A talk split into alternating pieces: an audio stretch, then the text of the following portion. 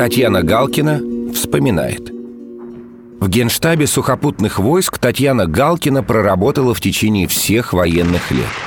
Она попала в шестую колонну на Крымской площади, где обслуживала управление бронепоездов и бронемашин. В условиях полной светомаскировки, темноты, Татьяна Галкина с друзьями следила за немецкими самолетами, которые бросали зажигательные бомбы на крыши. Для того, чтобы уберечь свои дома от пожара, мы дежурили.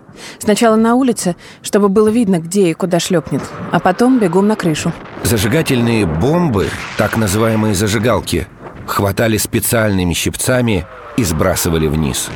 Хорошо, если не фугаска упадет, а зажигалка. Фугаска-то разрушительная, с осколками. Упади она, от нас ничего не осталось бы. Падает бомба, она не взрывается, а вызывает пламя. О долгожданной победе Татьяна Галкина узнала в генеральном штабе сухопутных войск. Я жду машину, стою на выезде, и вдруг едет начальник моей шестой колонны. Остановился, увидел меня, вышел из машины и сказал, «Таня, война закончилась».